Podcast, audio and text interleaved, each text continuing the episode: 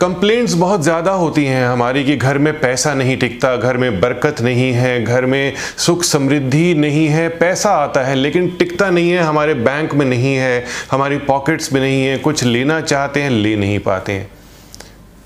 वास्तु ठीक करवाई है आपने, लेकिन क्या आपने डेली लाइफ की लाइव वास्तु ठीक करी? लाइव वास्तु बहुत ज़्यादा इंपॉर्टेंट है। फिक्स्ड के साथ साथ स्टिक सिक्स स्टेप वास्तु हम लेते हैं, जिसमें एक पार्ट आता है हमारी डेली लाइफ वास्तु का। आपके घर में बैल्कनी में या बैकयार्ड में कोई ना कोई ऐसा नलका होगा टैप होगा, जिससे पानी ड्रिप हो रहा होता है।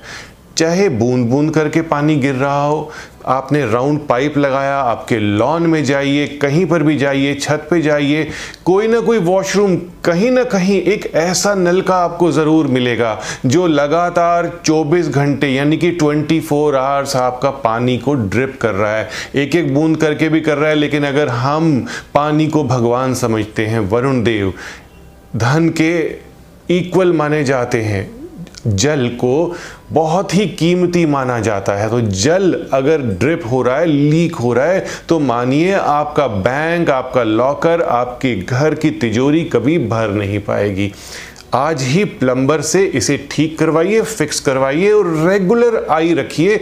मानिए मेरी बात को आपके घर में बरकत हमेशा रहेगी। इसके बाद एक अच्छा उपाय बताने जा रहा हूँ, जहाँ पे आपको लगेगा कि ये उपाय पहले क्यों नहीं किया। बहुत से घर होते हैं, आजकल डिजिटल मनी की बात करते हैं। मैक्सिमम मैक्सिमम जगह पर हम पेमेंट्स करते हैं, अपने फ़ोन से कर देते हैं, बैंक ट्रांसफ़र्स कर देते हैं, और हम कहते हैं कि घर पे तो हम बिल्कुल पैसा नहीं रखते तो हम तिजोरी जैसी चीज़ क्यों रखें? लेकिन आज भी तिजोरी बिकती है, बहुत सारी कंपनीज़ तिजोरी बेचती हैं। बहुत ही अच्छे मुहूर्त आते हैं तो किसी भी अच्छे मुहूर्त में तिजोरी लेकर के आइए। दक्षिण, पश्चिम, साउथ, वेस्ट में तिजोरी को स्थापित कीजिए। साउथ की दीवार पे लगाइए। नॉर्थ की तरफ़ उसका दरवाज़ा खुलना चाहिए। कॉर्नर होना चाहिए। दक्षिण, पश्चिम। तो आप थोड़ा सा पैसा ज़रूर रखिए पेटी कैश ज़रूर रखिए। कुछ ना कुछ जो सेविंग करना चाहते हैं ज़िंदगी में, पाँच परसेंट, दस परसेंट अपनी मंथली इनकम की, यहाँ पे ज़रूर रखिए।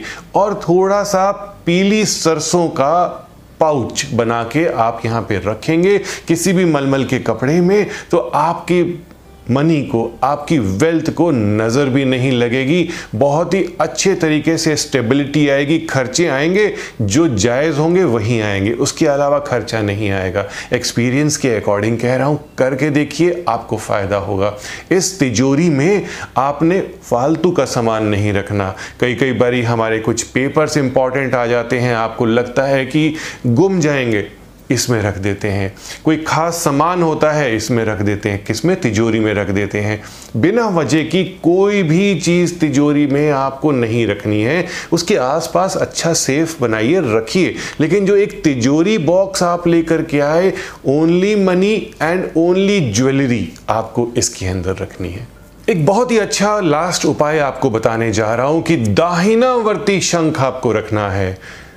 दाहिनावर्ती शंख से मैं बहुत सारे उपाय आपको बताता हूँ, बता भी चुका होगा।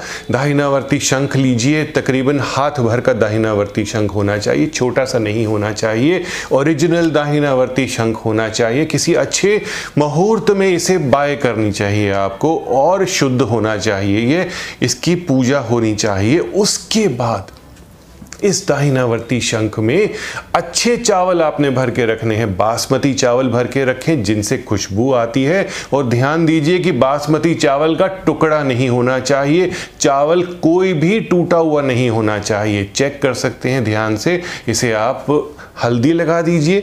और फिर इसके अंदर भर दीजिए और रखिए। तो एकादशी वाले दिन इसे भर के रख सकते हैं और अगली एकादशी को इन चावलों को, पक्षियों को डाल दीजिए और फिर दोबारा नए चावल भर के रख दीजिए। इससे आपके घर में भगवान विष्णु और माँ लक्ष्मी दोनों की कृपा बनी रहेगी और बरकत तो ज़रूर आएगी और पैसा भरपूर रहेगा। करके देखिए, लाइव वास्तु हमेशा वर्क करती है। ओम नमः शिवाय। Subscribe now for interesting and knowledgeable videos by Dr. Puneet Chawla